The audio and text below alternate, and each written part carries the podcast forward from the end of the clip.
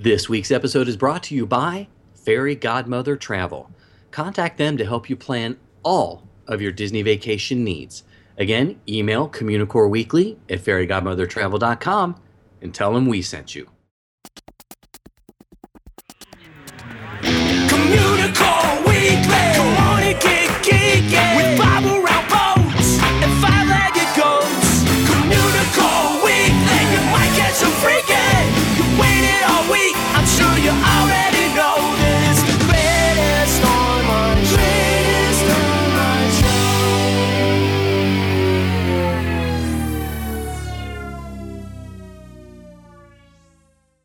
Hello, and welcome to Communicore Weekly, the greatest online show and home of the world's first pair of independently born identical twins.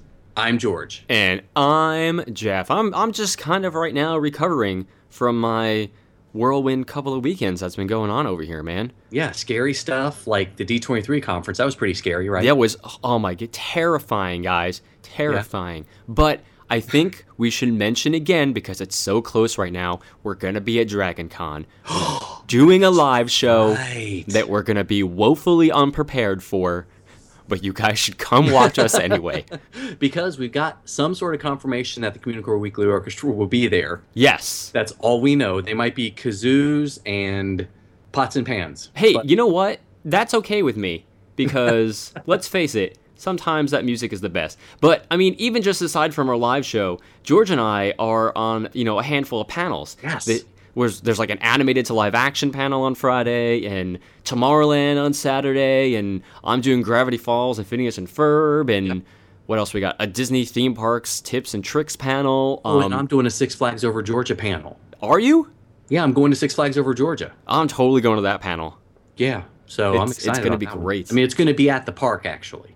Oh, oh, okay. Yeah, not at Dragon Con. Oh, well, you confuse me. Yeah. Well, I heard something about we have to have lots of caffeine and alcohol to survive Dragon Con. I'm confused by that. I'm confused too, but that's okay. We'll figure it out when we get there. But seriously, most importantly, we're recording our annual Halloween episode at DragonCon. It's going to be Sunday night at 5:30 p.m.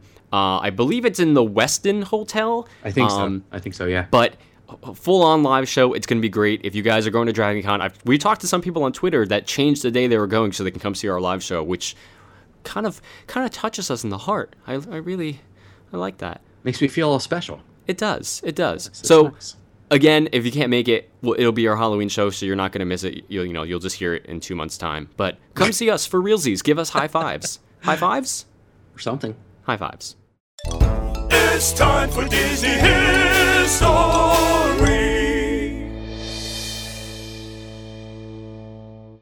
Legend has it, in the mystical land of Prydain, that there was once a king so cruel and so evil that even the gods feared him.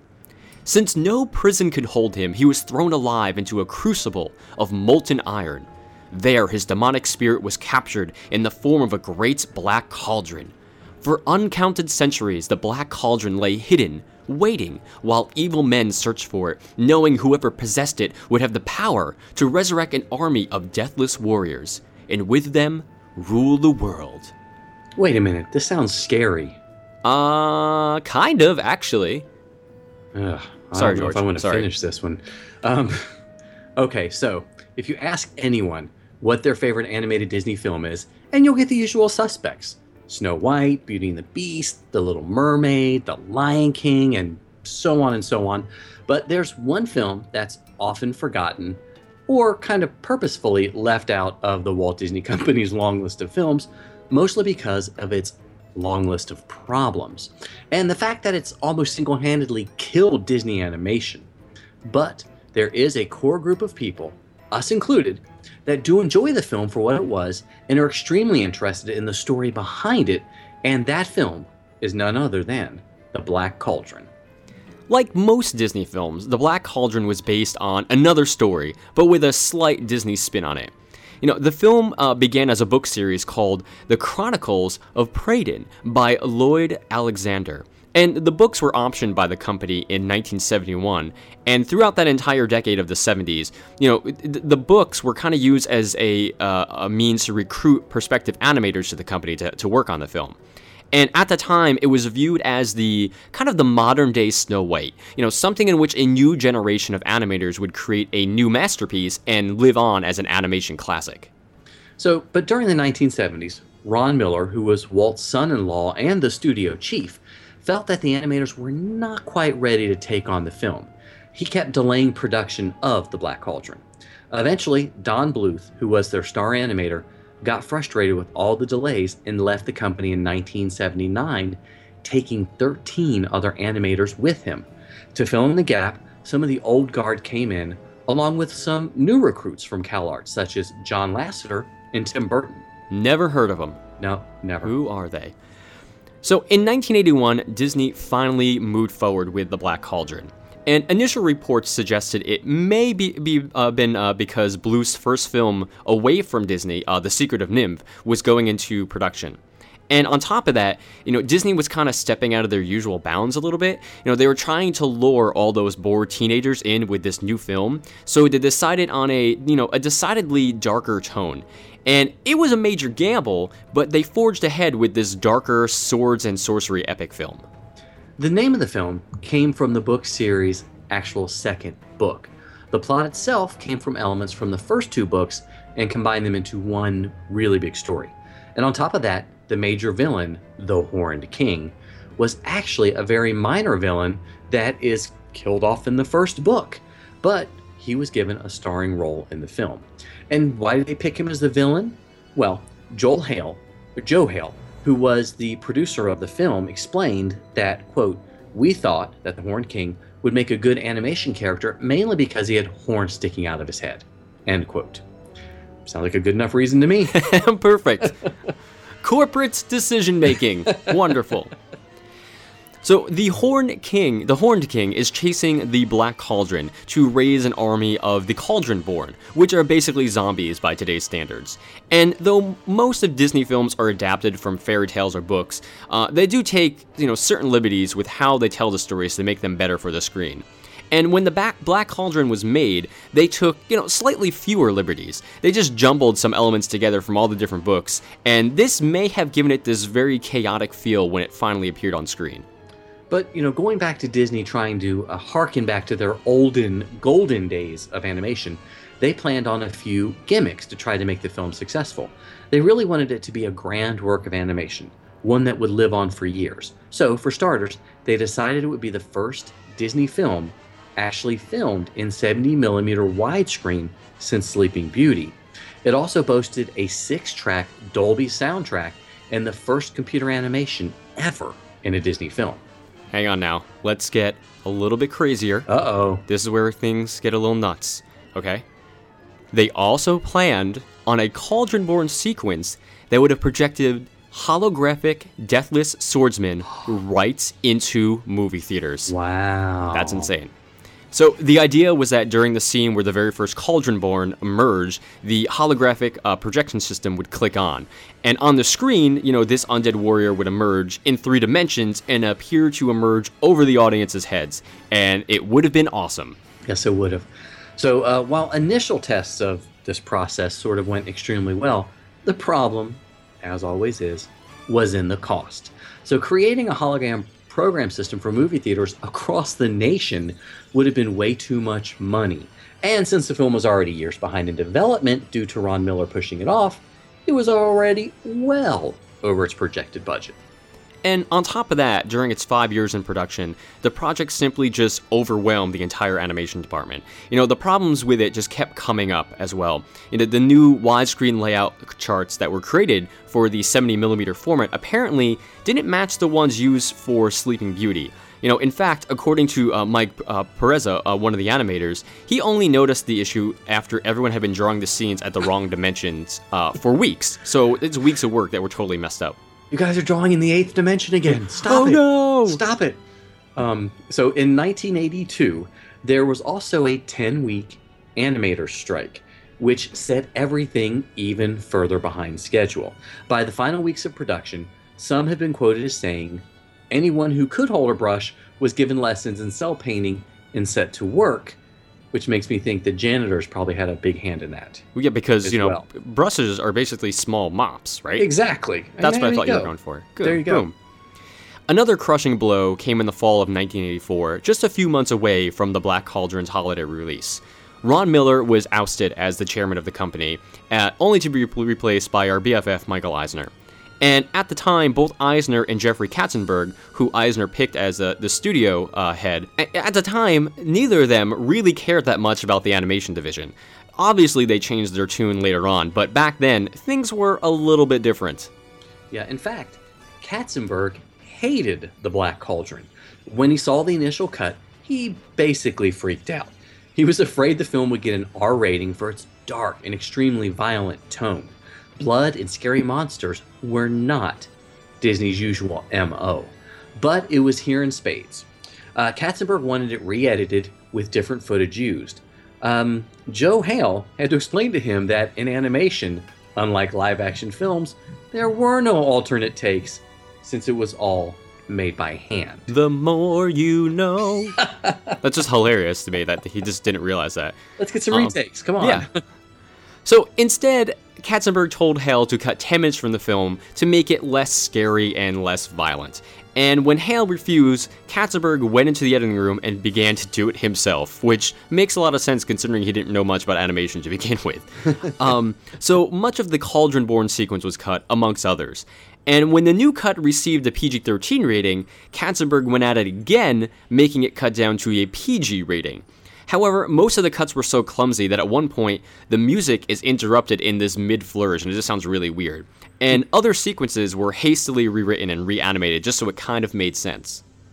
So something happened though when they cut out all the dark and violent scenes from the movie. It became disjointed. The scenes didn't really mesh together that well anymore. Uh, animated films were once made using storyboards and not screenplays. This worked for the simple fairy tales, but when adapted to a, you know a complicated narrative like the books and then cutting many things from it causes the film to fall flat. And, you know, the movie, on top of the cuts and the violent story, had another thing going against it its characters. They were kind of dull, and the audiences and the critics, you know, they quickly realized that. And despite being like rich and full of life in the books, on the screen, that was not really fully realized. Uh, and even though uh, Princess, uh, I I think it's Il- Eilonwy? I Eilonwy, think so, yeah. Uh, she was, you know, meant to be a new addition to the Disney princess canon. She just didn't really connect with the audiences and was quickly forgotten. And the Horned King, while scary, he doesn't really do much but sit on his throne and order all his lackeys around. So, Well, that's that's sort of on our five-year plan, isn't it? yeah, that's true. That's a For fair us point. to have thrones and order lackeys. Yeah, yeah. Okay. We're almost to the five years, so we better get on Yeah, that. that's true. We're still we're still working on. it, So okay. Well, in spite all of the hard work that was put into the film, when it was released, it only earned twenty-one million dollars. Uh, the budget itself was claimed to be twenty-five million, but those close to the production have said it was probably closer to forty million. Uh, and unlike most Disney animated features at the time, The Black Cauldron was never re released to theaters due to its unpopular nature amongst theater goers. It was only released to VHS in 98 after thousands of fans wrote to the company and asked for it to be made available for purchase. The last time it was re released was uh, September 2010 for the film's 25th anniversary. And not much was added to the film, you know, except they got a better transfer and there was a deleted musical number with the Fair Folk. Uh, but to this day, Disney fans have not seen the full uncut version of the film, and we will probably never get one because of how dark and unsuitable it is for family audiences. But despite all that, you know, it's not a bad film. It, obviously has its haters, uh, but there's a lot of good things to be found in it as well. You know, it, some of the amazing sequences uh, done by the first timers, uh, the the first feature animators, they're absolutely gorgeous and they really stand out. So it's pretty incredible looking. Yeah, and some of the story points from the book translate quite well also. The three witches who guard the cauldron are still great, and despite its massive editing, the cauldron born sequence is still a fantastic piece of animation. It's uh it's gross, scary, yes it is, and even a lot of fun. I mean, someone in the company must have continued to love the film since The Horned King served as, as the finale of Tokyo Disneyland's Cinderella Castle Mystery Tour from 1986 until 2006. And in a lot of ways, despite almost completely destroying the animation division, the Black Cauldron saved it as well. Um, you know, once Katzenberg educated himself on Disney's long, long, long animated history, um, he realized that animation really was the key to turning the company around and bringing it back to its success. And, you know, that said, he wanted it, you know, on his own terms, you know, cheap and fast. And the Black Cauldron's flop really gave Katzenberg an excuse uh, to remake the, the way the studio worked and do it in his, his own way. Yeah, I had heard a rumor that um, Katzenberg did have access to the Swanboat time machine technology, but only to pull stuff from the future. Oh, really? And he was able to get almost all of our episodes of Communicore Weekly. Wow, clever girl. So that way, was able to. That's how we got the in-depth history of the company. Is is that how films. why we also wound up in that one scene in, in the Black Cauldron? Yeah, sh- sh- see if the cadets can find. Oh, okay. Mm, Do it that way. So, of course. So as Jeff was talking, um, the film did sort of work, and after that, we did have, or I mean, the the rebirth of the animation, and we've had the renaissance of Disney films that we know and love today. And if it wasn't for Disney's 25th animated feature, The Black Cauldron, we would have never gotten any of them. Uh, despite all of its flaws, The Black Cauldron was truly ahead of its time. You know, it may not be perfect, but it's still a good film. And if you haven't seen it yet, do yourself a favor and finally check it out. Word. Check it out. Definitely. So uh, once you get a chance to watch it, or if you have some thoughts or opinions on The Black Cauldron, give us a call on the Communicore Weekly Goat line at 424 785 4628. That's 424 785 GOAT. Here's another minute that you can't get back. It's the 60 second review.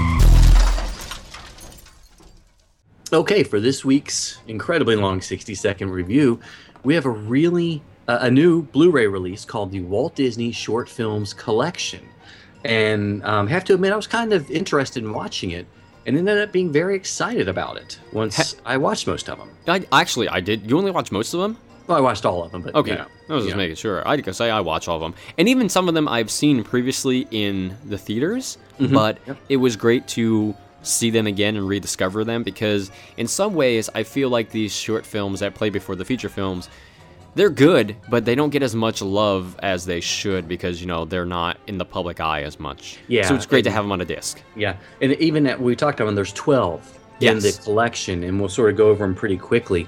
But even what was it? The uh, the Ballad of Nessie, Tick Tock Tale, Little Match Girl, and Lorenzo were never released. Yes. They were yes. done in house. So it was good to see them finally Oh. in some way. fantastic works of art, and you can see how everything just grew Yeah. from that. Um, I I guess probably the one that most of the younger generation is going to be interested right off the bat is Frozen Fever. It's it's on the cover of the Blu-ray, and uh, it, you know, it's there it as a necessary evil, obviously to sell more discs.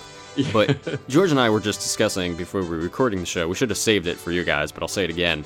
I enjoy Frozen Fever Yeah. much more than I enjoy Frozen. Yeah, I think it's a cute little film. It's what like five minutes long. yeah, it's just a short. Yeah. It's adorable. And Martina thought that Elsa was blowing out snot bubbles, not little snowmen. I have to admit, they really. It's almost like they could have made the original Frozen a short, like a short reel, like a 30 minute, Yes. because they basically got all the humor. You got some good song, you got a good song, two good songs in there, and all the characters are there. So it's like, whoa, it's a little taste of Frozen, just what I need. Just in a little bit. Also, 99% sure she was not sick. She was just drunk. Just by the way she was asking. That's all I'm going to say. yeah, that's a really good point. And plus, Yes. you can never go wrong with more Kristen Bell. Exactly, but we can't say her name anymore, so we'll move on to the next short film. Um, Um, Kristen let, us just go through them quickly. Okay, all right. Aw. So next So- one up is Feast. Feast. Yep. I loved it. Little dog. Adorable. Winston, Winston, Yes. little English yes. bulldog, gets to eat food, and I actually saw it at work in 3D, which was kind of cool. That's right. Yeah, that's right. That I remember when you talked about that, and I hated you for a while. Yeah. Um, so enjoyed Feast. It was cute. I think a lot of people enjoyed it. Uh, next one is Get a Horse. And what's funny is when I read the title, I couldn't remember what it was. But to me, it's probably one of the two most impressive on the whole disc. Yeah, abs- absolutely. I mean, if you if you don't know the backstory, we'll just say it's a lost uh, Mickey Mouse cartoon. If you Yes. if you do know the backstory, you'll understand how clever it actually is. Um, probably my favorite on the disc. I'm not gonna lie.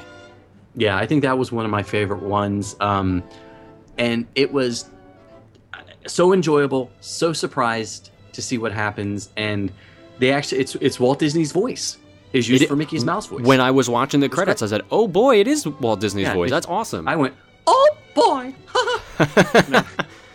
crap! Now I got to pay Disney a dollar. Uh-huh. Dang it. Um, okay, so next up is Paperman, which is an amazing short. So well done. The the directors talked about how they actually got light to come through these black and white drawings. yeah, it was was incredible gorgeous. process how they made it. Oh, so so good. And Paperman is just the guy who meets the girl, and she kisses a piece of paper, and he makes paper airplanes and throws them at her. Yeah.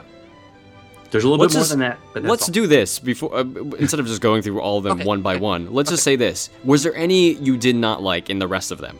No, not at all. Not at all. I was surprised. Okay, yeah, sure. I't going over them. Um, Tangled Ever After was hysterical. Yes, agreed. Ballad of Nessie was neat. I love Um, the animation style of that one. Yes, and what's interesting, if you can catch it, the same people that did the Ballad of Nessie and Prep and Landing Operation Secret Santa, which was awesome as well, there is a hidden Nessie in there. There is. And my wife picked it up.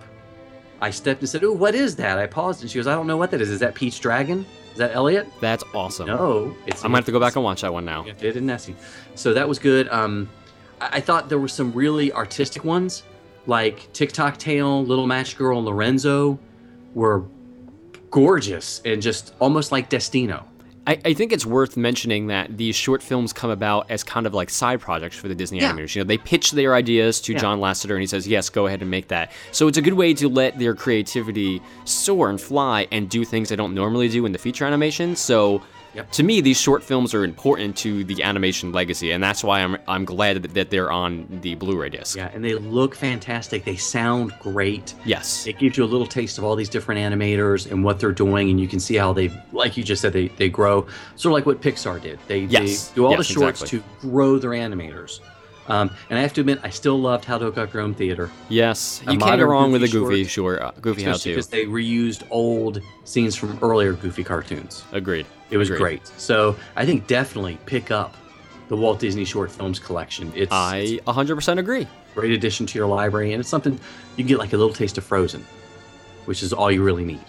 or you know little frozen stomp boogers. I mean either either one. They were they were so cute. They really whatever you were. consider them, it's fine. It's fine. So yes, definitely get this Blu-ray. Yeah.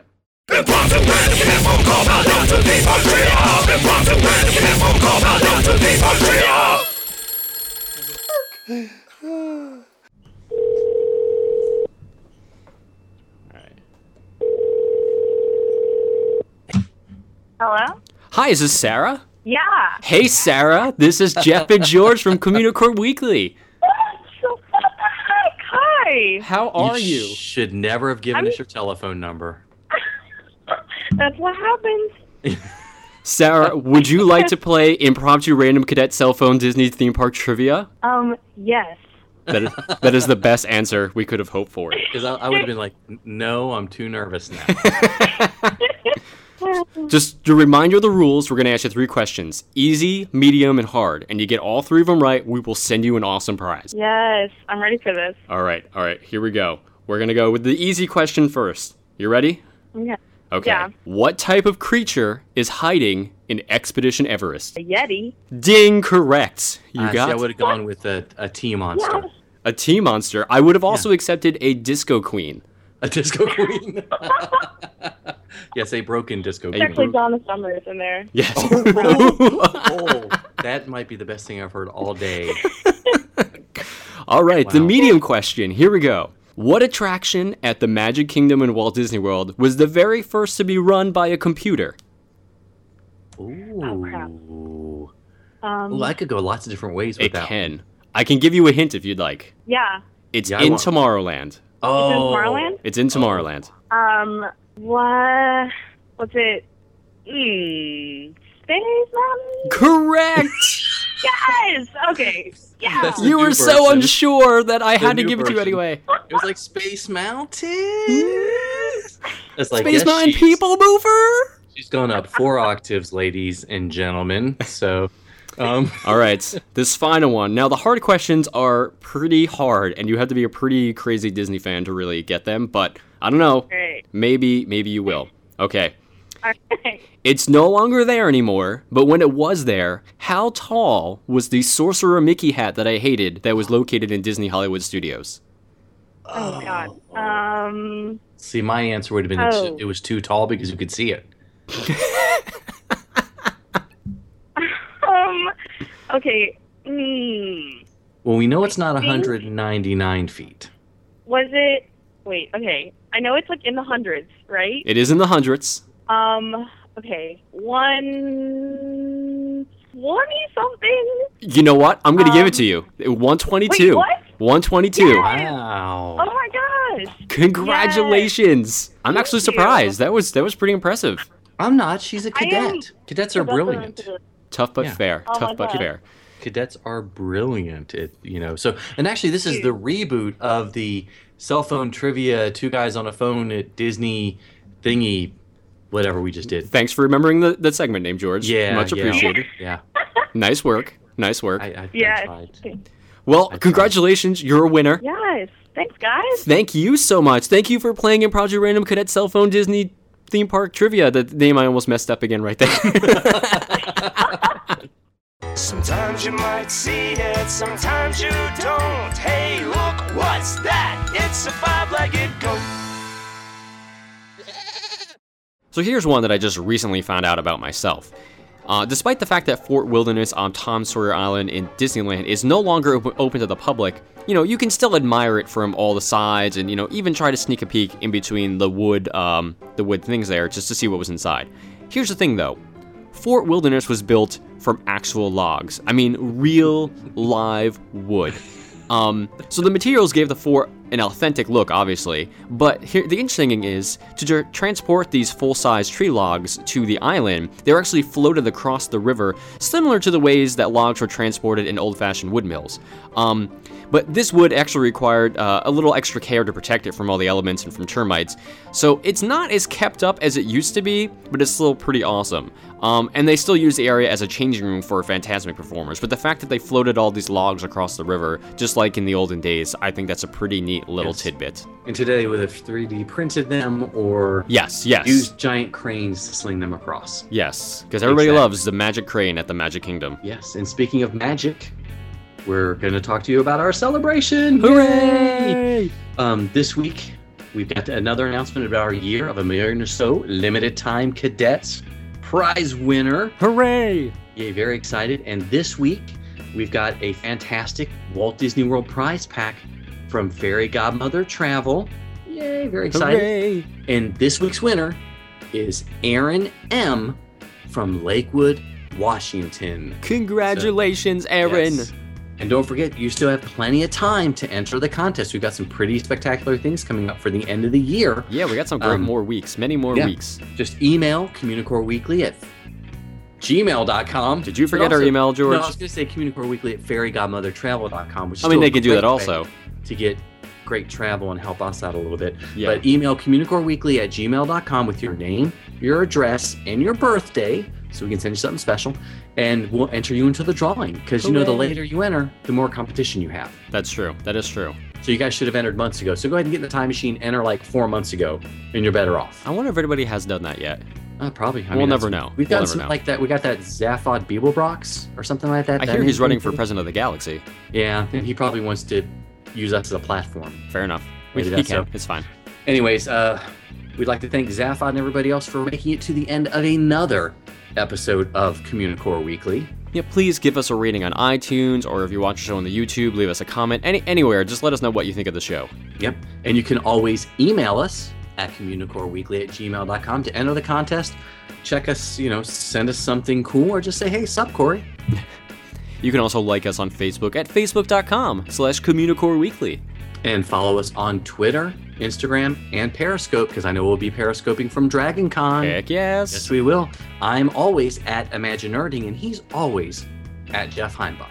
And of course, give us a call on the Communicore Weekly Goat line at 424-785-4628. And visit communicoreweekly.spreadshirt.com to get some incredible t-shirts, including the Hatbox Ghost Whistle and the Flushing on Our Own Terms shirt. is Which legitimately looks like a plumbing company shirt, I think it's which awesome. is hilarious. And of course, if you want your official cadet membership card or stickers, send us a self addressed stamped envelope to Communicore Weekly, P.O. Box 432, Orange, California 92856. And you can always visit patreon.com slash Communicore Weekly and find out how you can help support the greatest online show. So for Jeff Heimbuck, I'm George Taylor. And for George Taylor, I'm Jeff Heimbuck. Thanks for listening, guys and gals. We'll see you next time on Communicore Weekly, the greatest online show.